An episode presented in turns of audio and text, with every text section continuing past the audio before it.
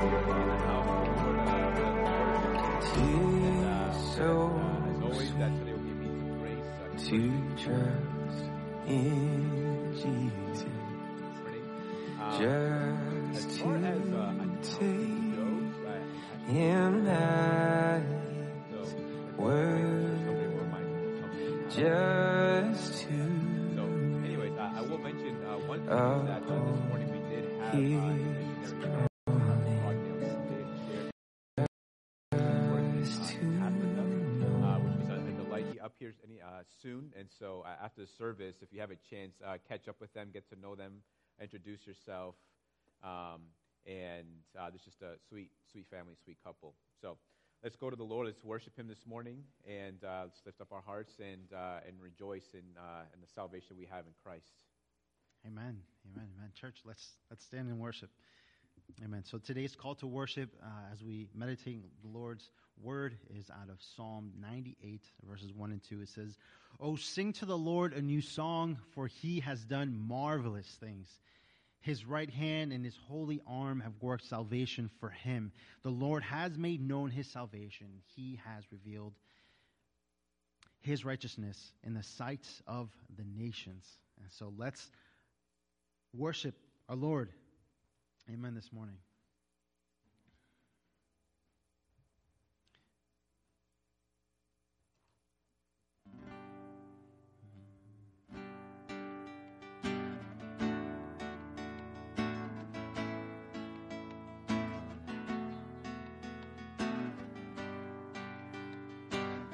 Sing all together.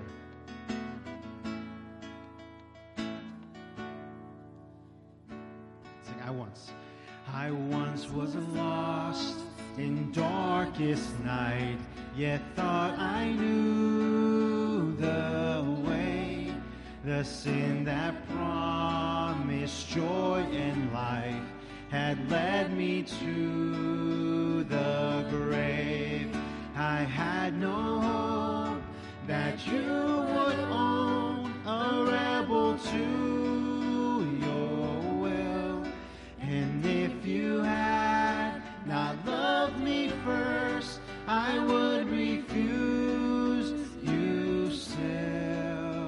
as I ran, but as I ran my hell-bound race, indifferent to the cost, you looked upon my helpless state and led me to the cross. Yes, Lord. And I beheld God's love displayed. You suffered in You bore the wrath reserved for me. Now all I know is grace. Yes, we do, Lord. Let's sing. Hallelujah.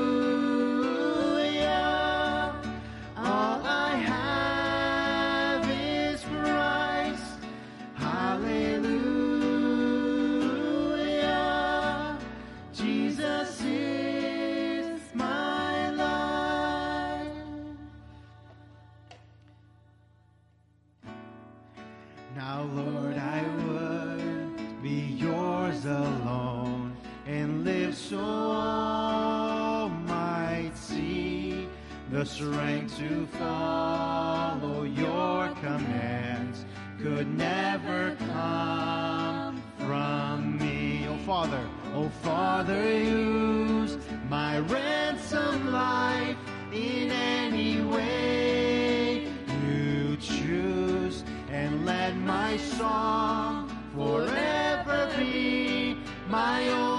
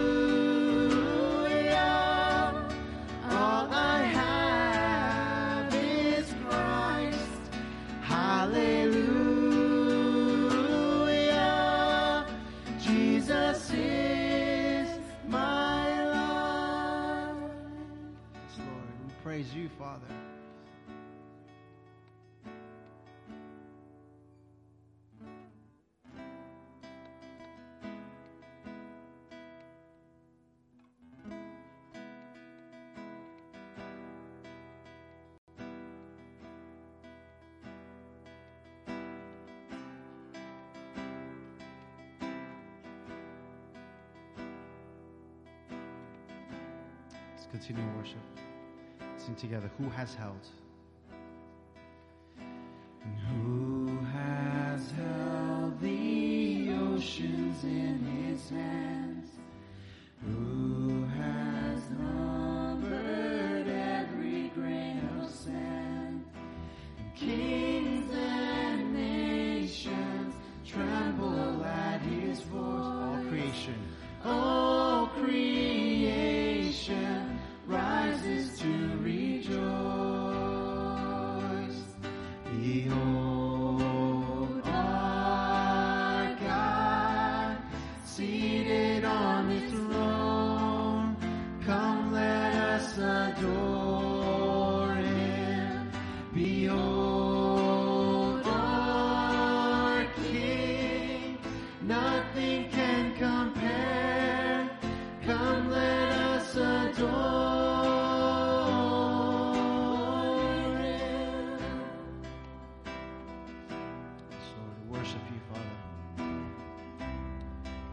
come and adore him. Sing together. Who has given? And who has given counsel to Who can question? And who can question?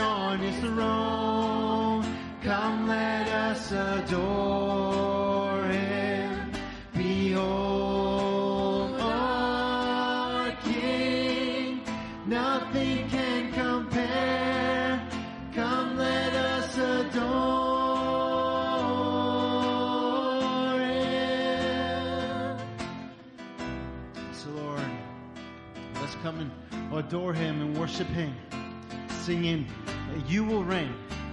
Sing together. You will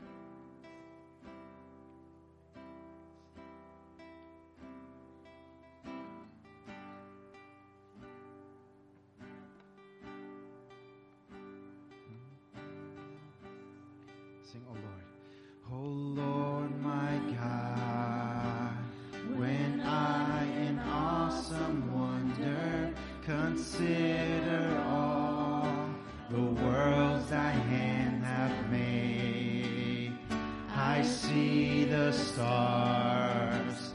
I hear the rolling thunder, thy power throughout the universe displayed. Then sings my soul.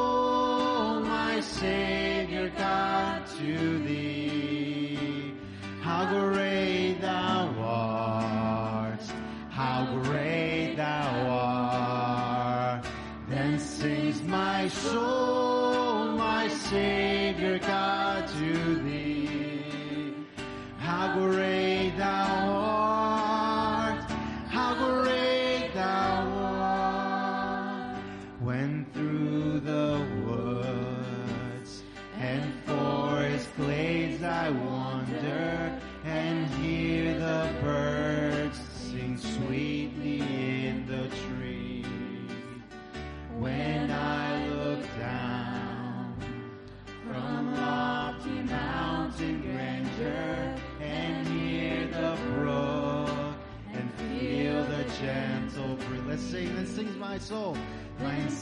My soul.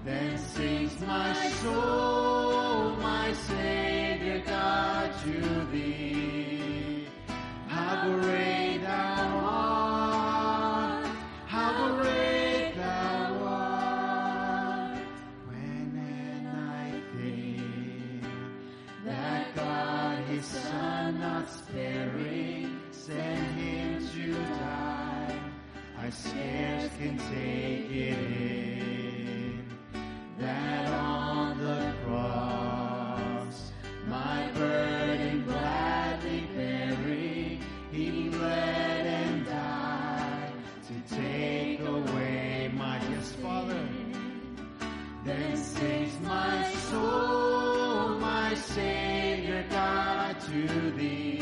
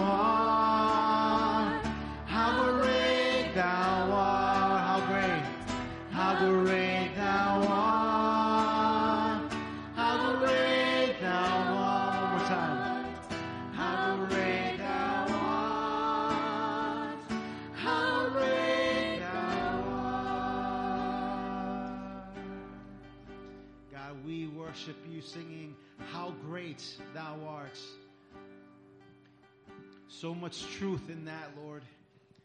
In understanding the gospel and the work that you have done on the cross for us, delivering us, Lord, from sin.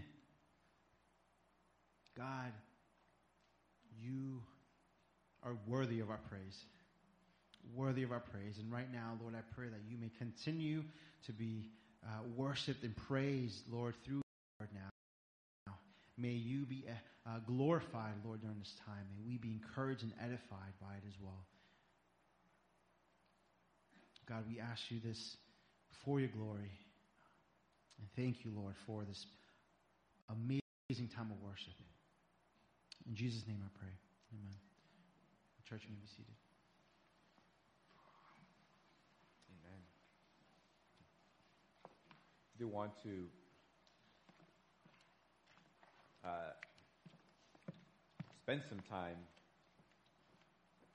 as we normally do, praying, but uh, specifically, as I mentioned during the announcements, uh, if you uh, happen to trickle in after the announcements, I want to pray specifically uh, for Dino and Janice uh, Crognelli, who are missionaries in Africa, uh, in Kenya uh, specifically, and just their, their, their work out there uh, as doctors in a, in a clinic.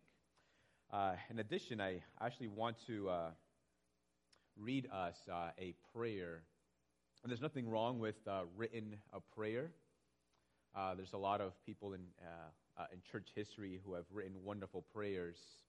Um, and I would commend to you a, a small book uh, called The Valley of Vision, which has very a lot of different prayers. Uh, many of them are from Puritans, but wonderful, wonderful prayers. Uh, and just because they're written doesn't mean that we can't uh, pray them or make them our own. So I want to spend some time praying for the Crognellis and also just reading to us a, a prayer that I hope that will kind of resonate with you and that you can agree with, and also be a, a kind of a, a desire uh, of your heart uh, to the Lord. So let's go before the Lord and let's, let's pray together.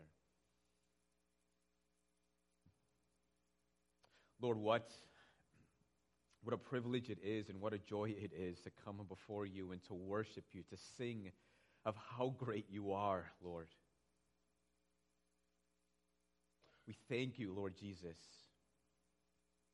for dying on the cross for our sins. We thank you, Lord, that you have called us to yourself and that we have the opportunity to come together as your people to worship you, to praise you, to delight in you.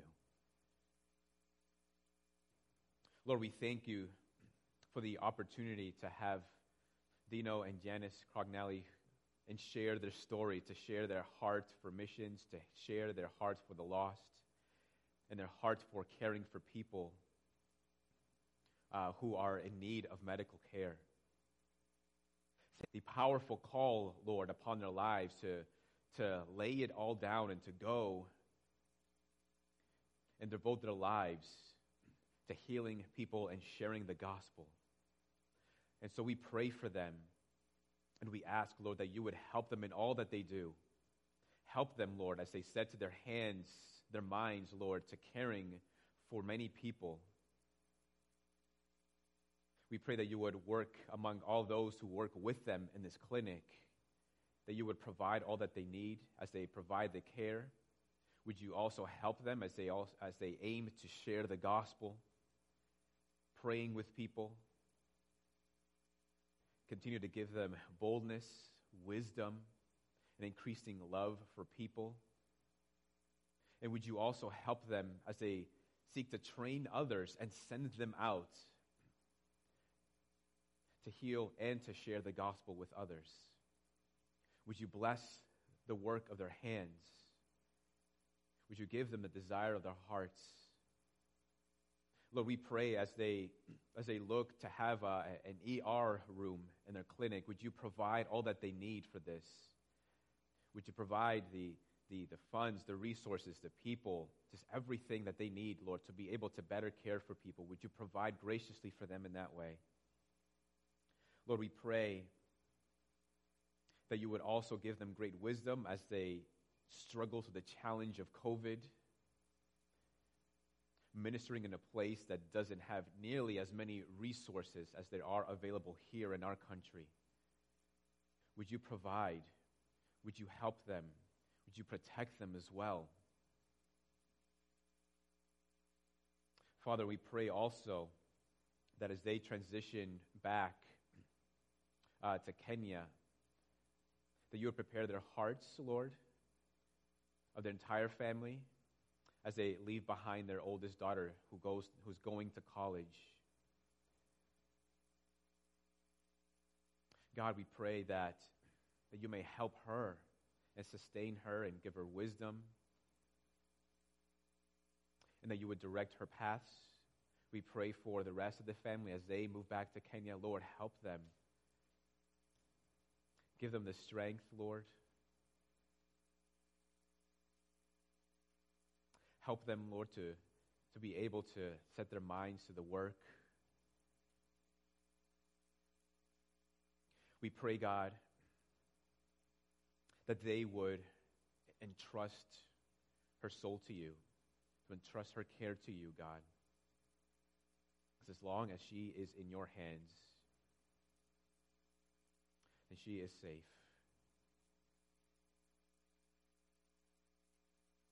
Father, we, we thank you, Lord, for the ways that you show just how valuable the gospel is through their lives.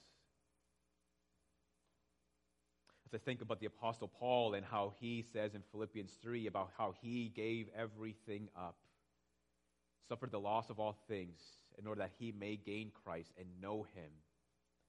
Lord, thank you for this missionary family, Lord, who is such a tangible example of what Paul was talking about to leave everything behind, all for the sake of knowing Christ and also to make him known to others.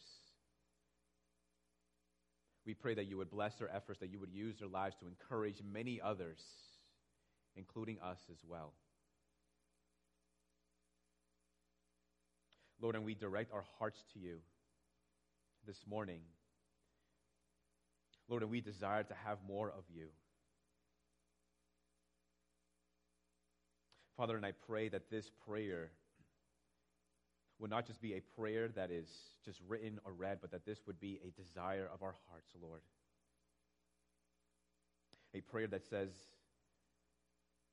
I can but tell you, but you know that I long for nothing else but you, nothing but holiness, nothing but union with your will. You have given me these desires, and you alone can give me the thing desired. My soul longs for communion with you, for mortification of indwelling corruption, especially spiritual pride. How precious it is to have a tender sense and clear apprehension of the mystery of godliness, a true holiness. What a blessedness to be like you, as much as it is possible for a creature to be like its creator. Lord, give us more of your likeness Enlarge our soul to contain the fullness of holiness. Engage us to live more for you. Help me, help us to be less pleased with spiritual experiences when I feel at ease after sweet communions. Teach me. It is far too little I know and do. Blessed Lord, let me climb up near to you and love and long and plead and wrestle with you and pant for deliverance from the body of sin. For my heart is wandering and lifeless, and my soul mourns to think it should never lose sight of its beloved.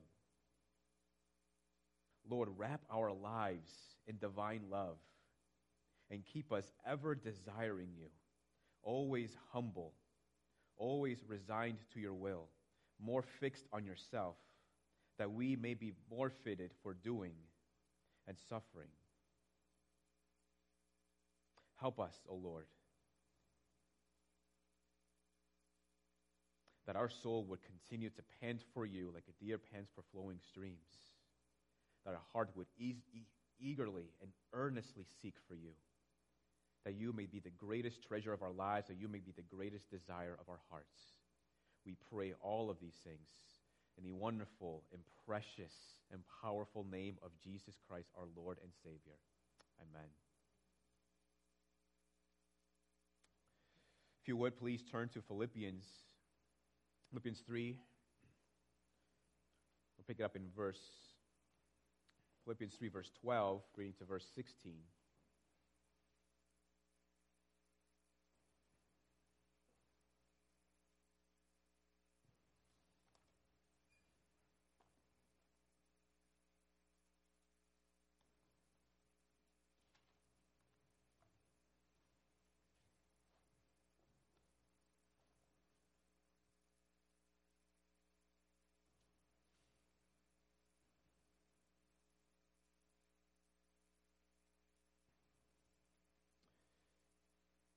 Again, Philippians 3:12.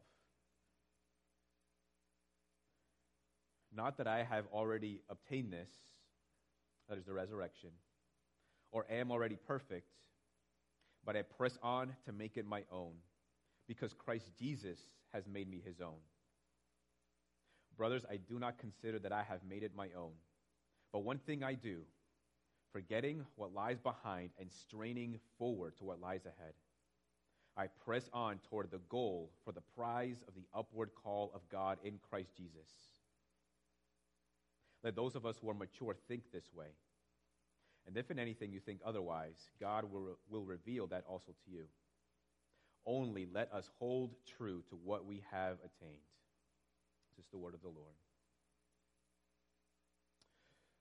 Father, we pray that you may speak to us this morning encourage us. Give us the strength, the will, and the desire to strain ourselves forward to what lies ahead of us, and that is for the prize of the upward call of God in Christ Jesus. We pray in Jesus' name. Amen. C.S. Lewis wrote a sermon titled Weight of Glory, and in that sermon, he writes If there lurks in most modern minds the notion that to desire our own good and earnestly to hope for the enjoyment of it is a bad thing, I submit that this notion has crept in from Immanuel Kant and the Stoics and is no part of the Christian faith. Indeed, if we consider the unblemishing promises of reward and the staggering nature of the rewards promised in the Gospels, it would seem that our Lord finds our desires not too strong, but too weak. In other words, there are many, such as Kant, Stoics, philosophers in the past, who would say that to do something, whether it's a good action, whether it's something right or moral, whether it's to be a good husband, whether it's to be a good friend, whatever the case may, may be, whatever it is that you would try or endeavor or aim to do, that you must do so out of a sense of duty and duty alone. And if there is in any, in, in any part of you a desire to do something out of a desire to enjoy it, so because you see it as, as something that fulfills your own good or happiness, then it is not a moral action. And C.S. Lewis would say that's actually unbiblical. I think he would even go so far to say that it's anti God. The Philippians, or the letter to Philippians, is a letter about joy. Over and over again, we're hearing about joy. There's a themes, there's a command about joy, rejoicing in the Lord. And that's certainly not just a duty. Like we don't pursue the Lord to rejoice in Him out, just out of a sense of duty, but we do so out of a delight in the Lord. And we consider all the promises that are contained for us in the scriptures, all the rewards that are written for us in the, in the gospels that are there for us to receive that are waiting for us in heaven, right? C.S. Lewis says is that there are so many things promised to us in the scriptures that are much more valuable than anything else. And the problem that we have is not that, the problem is not necessarily that we don't have desire. It's essentially what the Stoics and others try to kill. It's the killing of desire. But our problem is that we have competing desires. Our problem is that we desire for the, some things to a greater degree than things that we should be desiring to a much greater degree. Or even sometimes we desire things that we shouldn't be desiring. Sometimes we desire the wrong things. Sometimes we even desire sin. More than the rewards, more so even than desiring Jesus.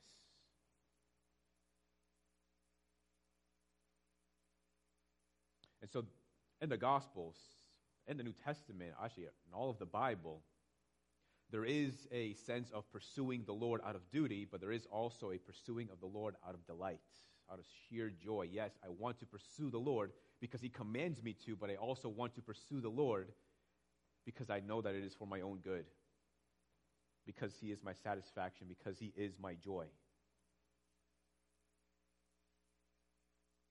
So, here in the passage, the Apostle Paul really describes the Christian life as a sort of race.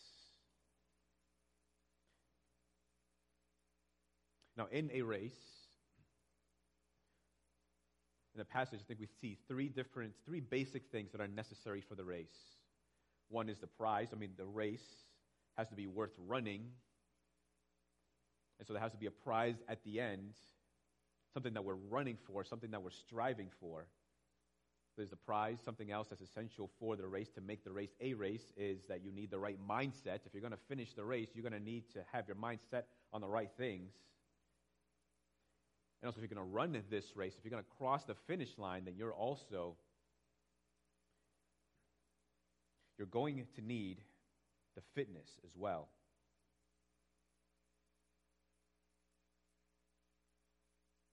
So then let's talk about this race. And in this race, we see this duality of duty and delight. And by the way, I wonder just how is your walk with the Lord? Or how has it been? Something that we, right, if you are a follower of Jesus Christ, if you've been following the Lord for a certain length of time, that you know the experience of pursuing the Lord out of just out of sheer sense of duty. Are you, I wonder if you're kind of feeling like that this morning. Are you pursuing the Lord? Are you walking with the Lord mostly today out of just a sense of duty and less so of a delight? So, my prayer and hope is that the Lord may invigorate our hearts and re energize us to pursue the Lord this morning, not just out of sense of duty, but also just out of a pure sense of delight because we love the Lord Jesus. So, let's talk about the prize. Paul says, I press on toward the goal for the prize of the upward call of God in Christ Jesus. So there is a prize that comes with the upward call of God in Christ Jesus. And this upward call of God is the call of God upon your life. It is the electing call of God upon your life. It is the predestining call of God upon your life, where He chose you. And then the, the effectual call of God, where you're actually placed in the race. Ephesians 1 3 tells us, Blessed be the God and Father of our Lord Jesus Christ, who has blessed us in Christ with every spiritual blessing in the heavenly places, even as he chose us in him before the foundation of the world, that we should be holy and blameless before him. When God has chosen you before the foundations of the world. And then in the moment, wherever that moment was for you, where you became a follower of Jesus Christ, for some of you, that was a very decisive moment. For some of you, it's hard to pinpoint when that when that was, but regardless, there was a time when you were not a Christian and a time when you became a follower of Jesus Christ. And whenever that moment was, was the moment when you were effectively placed in the race. There is no Christian, there is no follower of Jesus Christ who isn't in a race right now. Hebrews 12 speaks to this race. Hebrews 12:1 says, "Therefore, since we are surrounded by so great a cloud of witnesses, let us also lay aside every weight and sin which clings so closely, and let us run with endurance the race that is set before us, looking to Jesus, the founder and perfecter of our faith, who for the joy that was set before him endured the cross, despising the shame, and is seated at the right hand of the throne of God. Later in verse 12 of Hebrews 12. He, therefore, lift up your drooping hands and strengthen your weak knees and make straight paths for your feet. The Lord has called you to Himself, and He's called you to be a part of this race. We are called to f- cross the finish line. There's a moment when you would transfer into the kingdom from the kingdom of darkness and into the kingdom of the beloved Son of Jesus Christ. The moment where you were born again, the moment when the Holy Spirit of God came upon your life and you became adopted into the household of God. And with that calling, you also received an equipping for the race. Right, by giving the Holy Spirit of God, who is our sanctifier, who is our strength, who helps us in our time of need. You've been knowledge of God's word. You've been given a family to run with, where you're included into the household of God. And you've been given salvation. You are saved. You are declared righteous. You are justified in the name of Jesus Christ. And so Christians now live in a time between the already have and the not yet have. Right? You already have the equipping for the race. You have the calling. You have the salvation. You have the Holy Spirit of God. You have the household of God. You have the Word of God in you. You have the Word of God written for you. But then what we're, we're toiling and we're struggling and we're running for the things that we do not yet have. That is just simply there waiting for us. And so there's those things at the finish line that we're striving for. Paul says in verse 11 of chapter 3 in Philippians that by any means possible I may attain the resurrection from the dead. Ultimately, that what, that's what Paul was after. That's the reward that's waiting for followers of Jesus Christ, the resurrection. And it's more than that. According to 1 Peter chapter 1, there's glory and honor and praise that is also waiting for us. The gospel's promises, war, rewards, and for the things that people do in this life.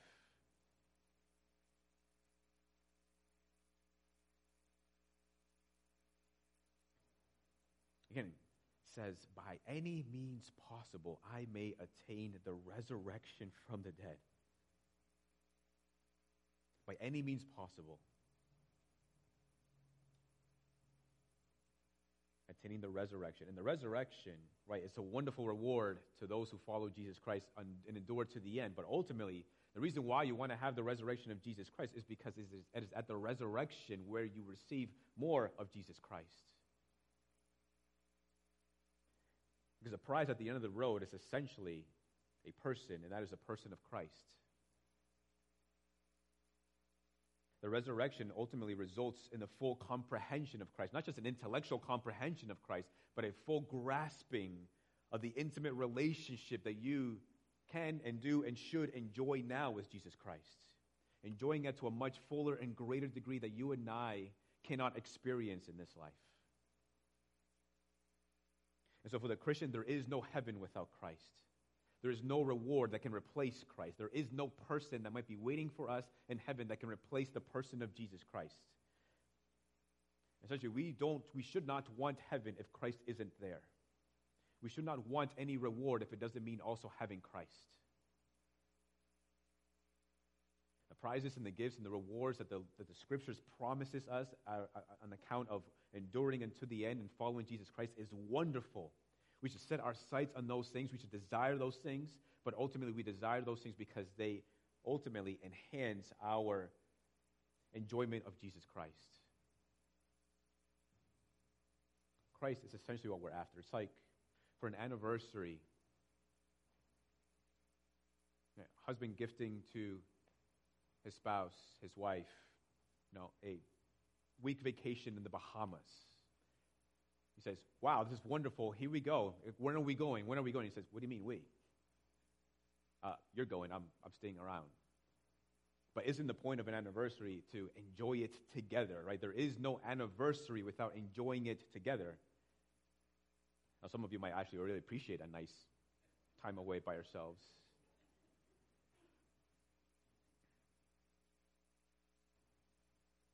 that's the case, I'm going to pretend there's doesn't say anything about your love for your spouse but. But you understand what I mean. The heaven is essentially about a person, enjoying the person of Jesus Christ. Ultimately, we want Christ. He's ultimately our reward. And so, this is the prize that we strive for. This is the goal of the Christian race. And so, this is the prize we're after. This is what makes the race worthwhile. This is what makes the race worth struggling and toiling and giving it our all by any means possible, the word says, in order to attain the resurrection. And the scriptures are showing us, reminding us that the prize at the end is worth the hard work. So the prize is necessary in the race, something to set our sights on, but you also need the mindset as well. One thing I do, the word says, forgetting what lies behind and straining forward to what lies ahead. I'm sure you've all seen this, right? Whether it's an Olympic race or not, or whatever context it might be, when a, a, a runner, and I think the idea here is not necessarily a marathon race, but more like a, a, a distance, a distance race. Where the, the, the racers, the runners are at the starting line and they're just, they're ready, they're ready to go, and then you hit a gunshot and immediately they get up and they start running, they're giving it their all. Forgetting the beginning, forgetting the starting place, forgetting everything that lies behind, and all they are focused on is on the prize, is on reaching the finish line as fast as possible. Forgetting everything that lies behind him. Not thinking about the person, the racers to the left and right, not constantly looking back to see if anybody's catching up, because otherwise you're going to slow down. But the mindset has to be a focus, a singular focus on the race and at the prize at the end of the race. And it's not that you forget your past entirely, uh, kind of like erase it out of your mind, but it's that you don't remember the past in such a way that it becomes a distraction in the present.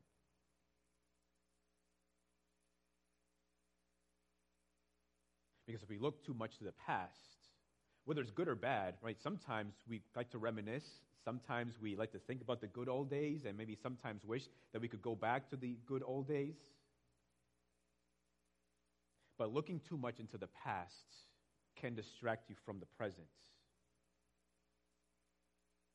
Might even be dangerous. A kind of a stark and extreme example we actually have in the scriptures in Genesis 19 and the destruction of the cities of Sodom and Gomorrah Genesis 19:15, the angels say to Lot, "Up, take up your wife and your two daughters who are here, lest you be swept away in the punishment of the city." But he lingered, so the men seized him and his wife and his two daughters by the hand, the Lord being merciful to him, and they brought him out and set him outside the city. And as they brought them out, one said, Escape for your life. Do not look back or stop anywhere in the valley. Escape to the hills, lest you be swept away. In other words, Run for your life and look ahead. The sun had risen on the earth when Lot came to Zoar. Then the Lord rained on Sodom and Gomorrah sulfur and fire from the Lord out of heaven. And he overthrew those cities and all the valley and all the inhabitants of the cities and what grew on the ground. But Lot's wife behind them looked back, and she became a pillar of salt. Why did she become a pillar of salt?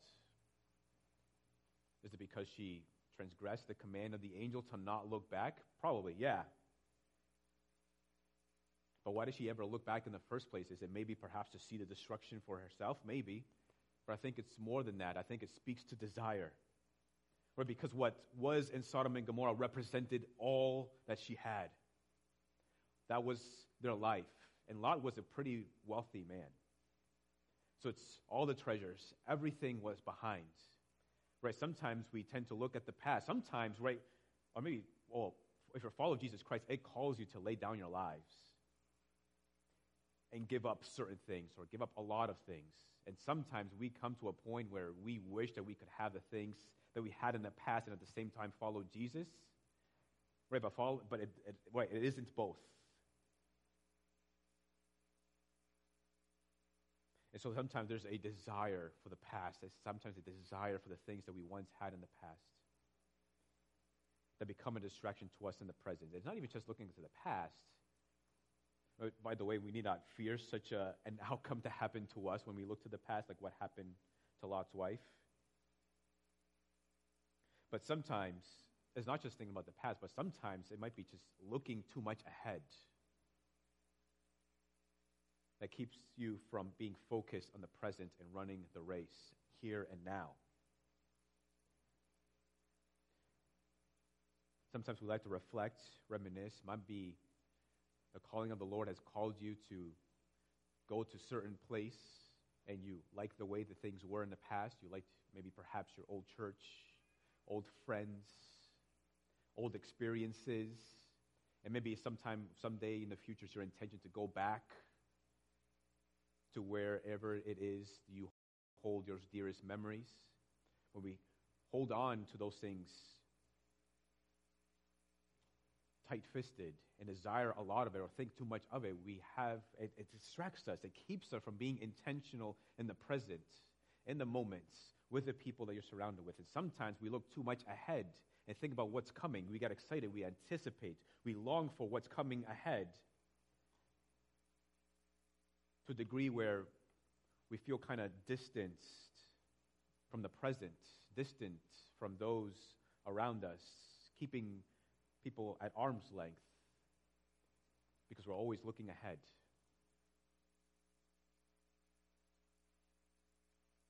If you want to have the right mindset in running the race, if you want to run the race well, then you've got to be focused on the present. It's not bad to plan ahead but there should be a much greater, uh, much more concentrated effort in focusing on the present than in the past or in the future. Focus on the race right now. Focus on the race today and run the race well.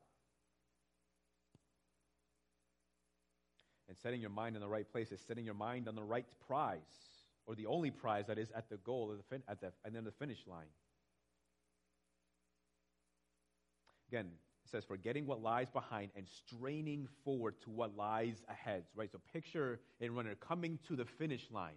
Right? So extending his hand to have those extra inches to be able to grasp the finish line. Or sometimes you'll see that they'll, they'll stick out their chest to gain those extra inches in order to cross the finish line.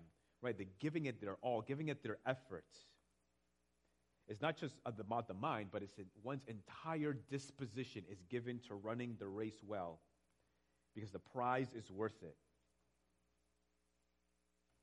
Again, verse 11 says, by any means possible. Have you ever maybe said that about something that you've wanted? Like, I will do, I would do anything to get this or to receive this or have this experience. I would do anything for this. Or maybe you have. Maybe there's something that you've acquired, something you've achieved, something, some kind of experience, whatever it is that you've sacrificed a lot in order to receive, whether good or bad. And that's the kind of effort that we see here in the passage that we're encouraged to have, that we would do anything possible to make sure that we are running so as to receive the prize at the end.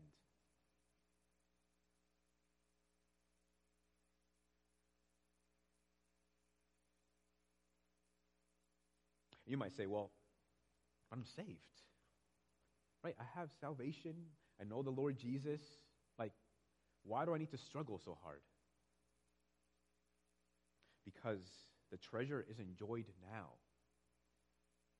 Right? Jesus says in the Gospels that eternal life is to know God. Right? You don't wait until heaven to know God. You do, you know God today. You know God right now. You know God every day. No, heaven is not something that we wait for. Heaven is something that we get to enjoy right now because heaven is Christ. And we want to enjoy Christ. We want to delight in Christ. We want to know Christ. Again, C.S. Lewis says that our problem is that we are too easily pleased. Sometimes we want material things, sometimes we want worldly things, sometimes we want even sin more than, than we want Jesus or the rewards that are promised to us in the scriptures. The problem of desire.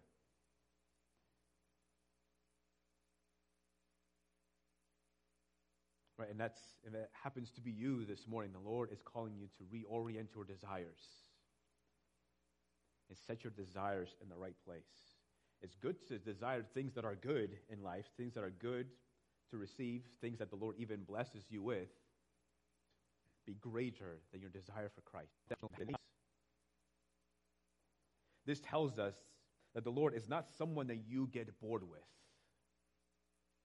Right? Sometimes, like we can be like kids. We have like a new toy or something that's new, and then you want something else because it's new, no matter what it is, no matter the condition. Right? My kids were at a house yesterday, and it's not a form of pride, but their swing set didn't was paled in comparison to the one at my house. But what did they say? They liked it better. And the only reason they liked it better was because it's new, new to them, because they've never used it before. But that's not how we should treat our relationship with Christ.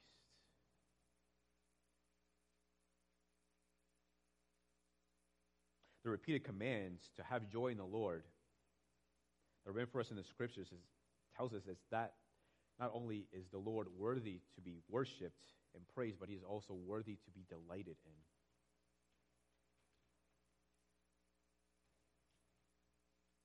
So we have these competing desires. When a desire ultimately should be for more of Christ. And so running the race well means having the right mindset, being focused in the present, running after the prize, giving it your all, exerting every effort, focusing on the prize. And lastly, to run the race well, you also need the right fitness.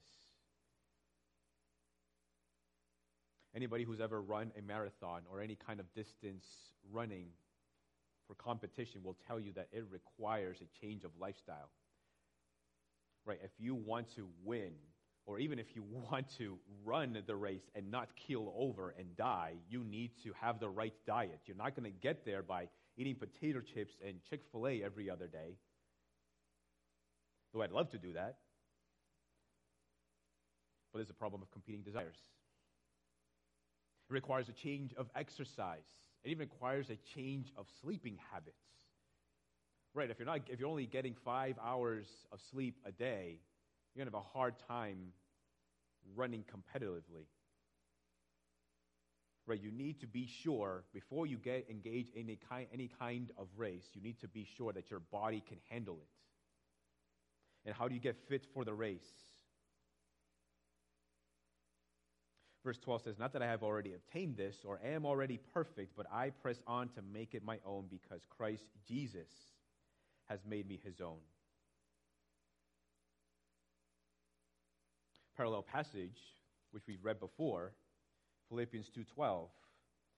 Therefore, my beloved, as you have always obeyed, so now, not only as in my presence, but also, but much more in my absence, work out your own salvation with fear and trembling. For it is God who works in you both to will and to work for his good pleasure.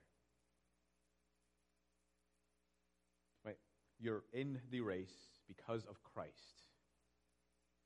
The only reason you're running is because of Christ, because you've been made alive in Christ. Right? Dead people don't run races. Ephesians 2:1 tells us that you are one, you and I were once dead in our trespasses and sins, lifeless. Right? Imagine telling a corpse, "Hey, get up and run." Right? It doesn't work. It's just going to stay there. Right? If you're here this morning and if you don't know the gospel of Jesus Christ, if you don't call yourself a Christian, Ephesians says that you are dead in trespasses and sins. There is no prize at the end of the race for you because you're not even in the prize or in the race. But the good news of the gospel is that today you can be made alive in Christ. Can turn your life to Christ. Because at the end of the road, there is no prize, there's only the judgment and the wrath of God. But you've saved and be spared of the judgment of God. You could be made alive in Jesus Christ by believing in Christ as the Son of God who came into the world, died on the cross, and rose again from the dead. And if you believe in him, confess your sins to the Lord, then he will forgive you of your sins, make you alive, place you in the race, equip you with all that you need for the race, so that you may run well. But even us as Christians, as those who follow Jesus Christ, whether you've been following the Lord for six months to decades, we still need to make sure that we are fit for the race. And how do you maintain a good level of fitness to be able to run well? It's a steady diet of the Word of God. Are you in the Word on a regular basis? A steady intake of the means of grace that God has established, which is corporate worship, fellowship with other saints, prayer. It's walking in the commands of the Lord. It's forsaking sin. In those ways, you maintain a fitness for the race. You've been given all that you need. You've been given the Holy Spirit of God. You've been given God's Word, equipped for the race. It's up to you and I to maintain our level of fitness as we run the race. And as we run the race, let us make every effort and we run this, as we run this race. The word says, Let those who are, who are mature think this way. And if anybody disagree in any of these things, the Lord will reveal that also to you. Only let us hold true to what we have attained. Essentially, set your mind on these things. Set your mind on the prize. Set your mind on the race. And run well and run hard. And it's an entrusting to the Lord. If any of you disagree with any of these things, then the Lord, I'm entrusting, will reveal that to you, will reveal the truth to you. Only let us hold fast to what we have already attained. Regardless of your level of knowledge of the scriptures, regardless of your comprehension of the things of the gospel or of God, no matter if you're a younger or an older Christian, live in a manner that is consistent with, what, with the truth that has been revealed to you in His Word.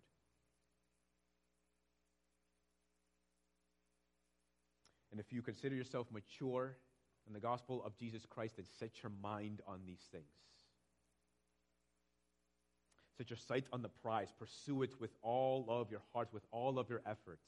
Matthew 11, 12 says, From the days of John the Baptist until now, the kingdom of heaven has suffered violence, and the violent take it by force. Luke 16, 16, a parallel passage the law and the prophets were until John. Since then, the good news of the kingdom of God is preached, and everyone forces his way into it. Right? Picture an army taking over a city. Picture a massive crowd bursting into a house. This is not about the self righteous trying to force their way into the kingdom of heaven. No, this is those who are, have heard the gospel preached and they are endeavoring, they are pursuing the Lord, they are wanting to make sure that they are getting into the kingdom. And so they will do anything possible to make sure that they are getting into the kingdom of heaven.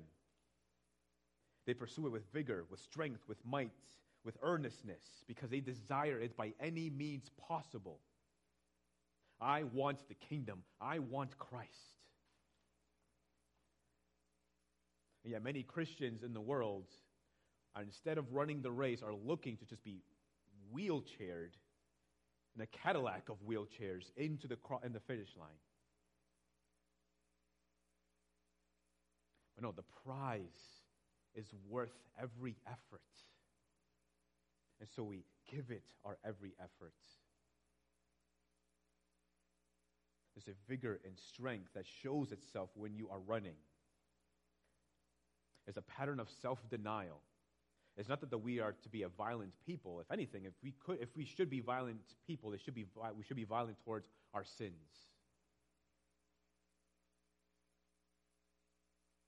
I'm convinced that Adam in the garden with the serpent and Eve tempting, and, and, and the serpent tempting his wife Eve, he should have punched that serpent in the face.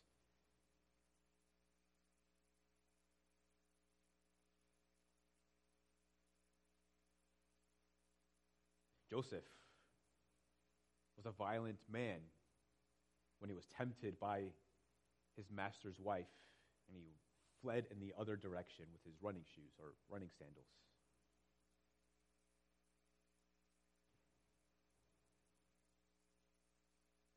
So, no matter if you're single, no matter if you're married, no matter if you're young, no matter if you're old, no matter what stage of life you are in, the purpose always remains the same that your chief purpose is to pursue the kingdom of heaven that by any means possible you may enter into that kingdom. Forgetting what lies behind, straining forward to what lies ahead, giving everything you've got to pursuing Jesus because Jesus is the prize at the end of the race, and you want Jesus more than anything else in the world.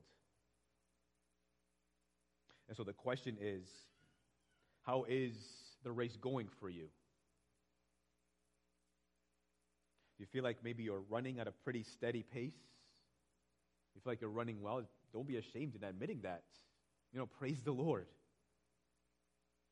Continue to run the race well and also look to those who might not be running as well as you do, as you are. And seek to encourage them and help them. Do you feel like your pace is slackening? You feel like you're running a little bit slower, running out of energy? Ask yourself, why is that? Are there competing desires in your heart? Has there been more of a desire for sin than of Jesus? Has, been, had there been more of a desire even of good things, but more of those things than a desire for Christ? What's got your attention? Are you in the Word on a regular basis? Are you praying? Are you in regular fellowship with the saints? Is there regular conversation about the things of the Lord?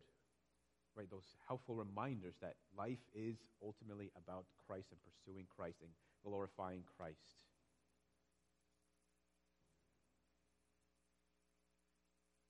And by the way, for those of us who have, who have a family, who still have kids in the home, do you, can, do your kids see in your life that you value, that you treasure Christ above all things?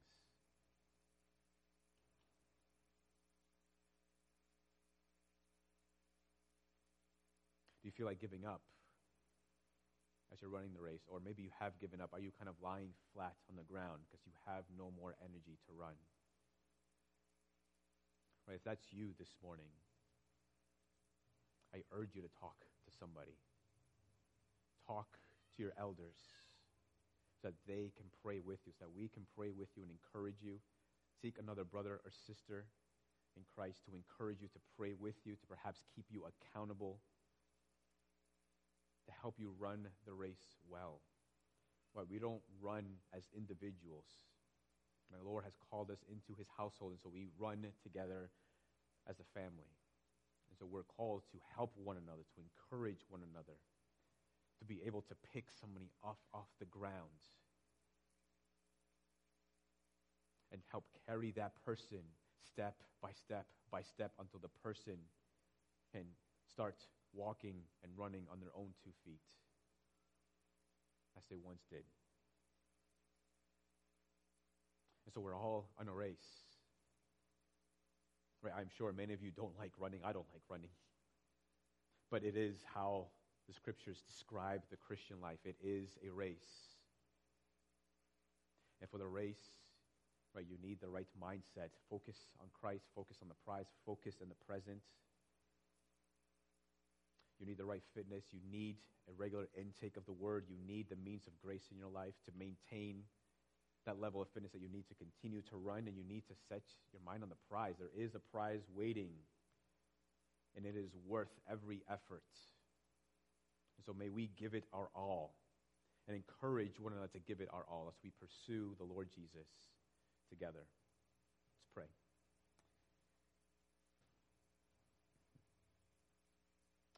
Lord, we thank you for giving us yourself.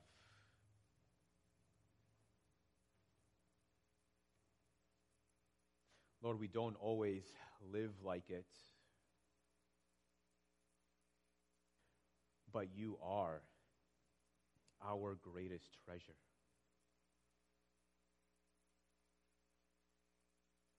Lord, would you help those of us with competing desires. In some degree, we all have competing desires because we are sinful.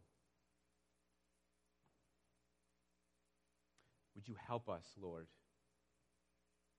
to set our desires in the, in the right place, and that is on Christ? Help those of us, Lord, who may be struggling more than others. You encourage them? Would you help them, Lord? Give them the grace, God, to set their minds on Christ.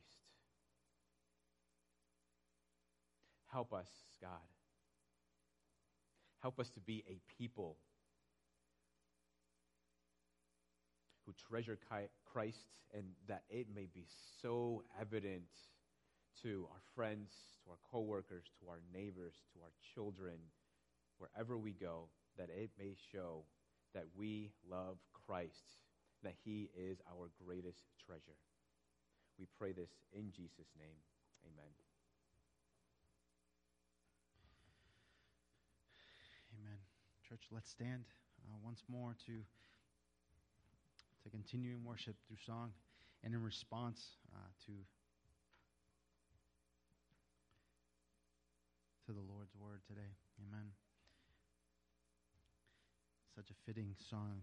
O church, arise. Amen.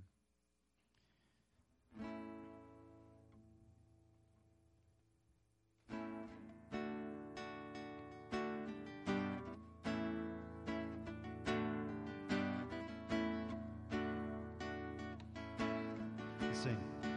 O church, arise and put your armor on. Hear the call of Christ our captain. For now the weak can say that they are strong in the strength that God has given. With shield of faith and belt of truth, we'll stand against the devil's lies. An army bold, whose battle cry is love, reaching out to those in darkness. Our call, our call to war, to love the captive soul, but to rage against the captor.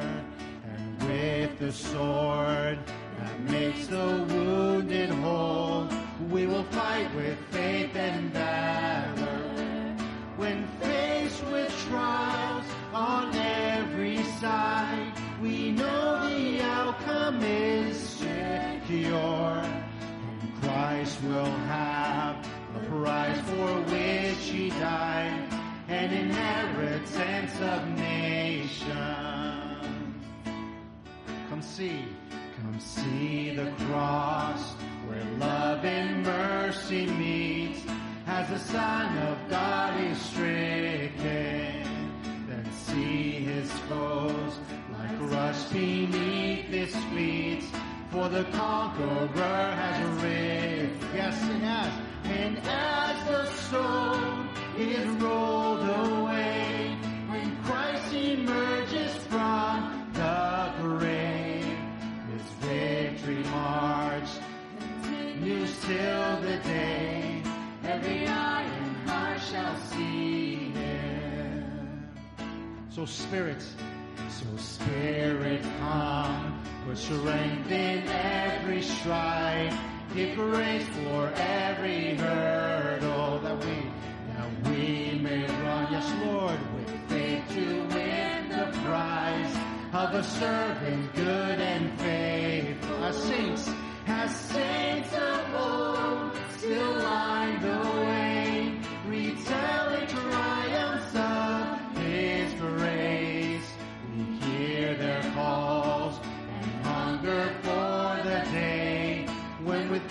we glory. As saints,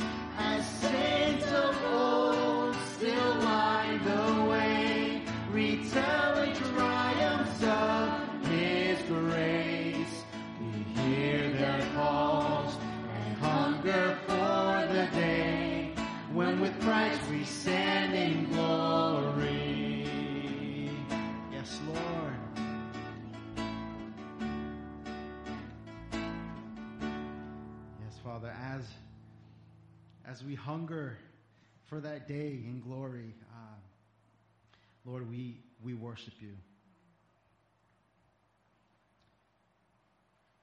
God, I, I I ask you, Father, that you may you may graciously help us, Lord, to stride forward in running this race well.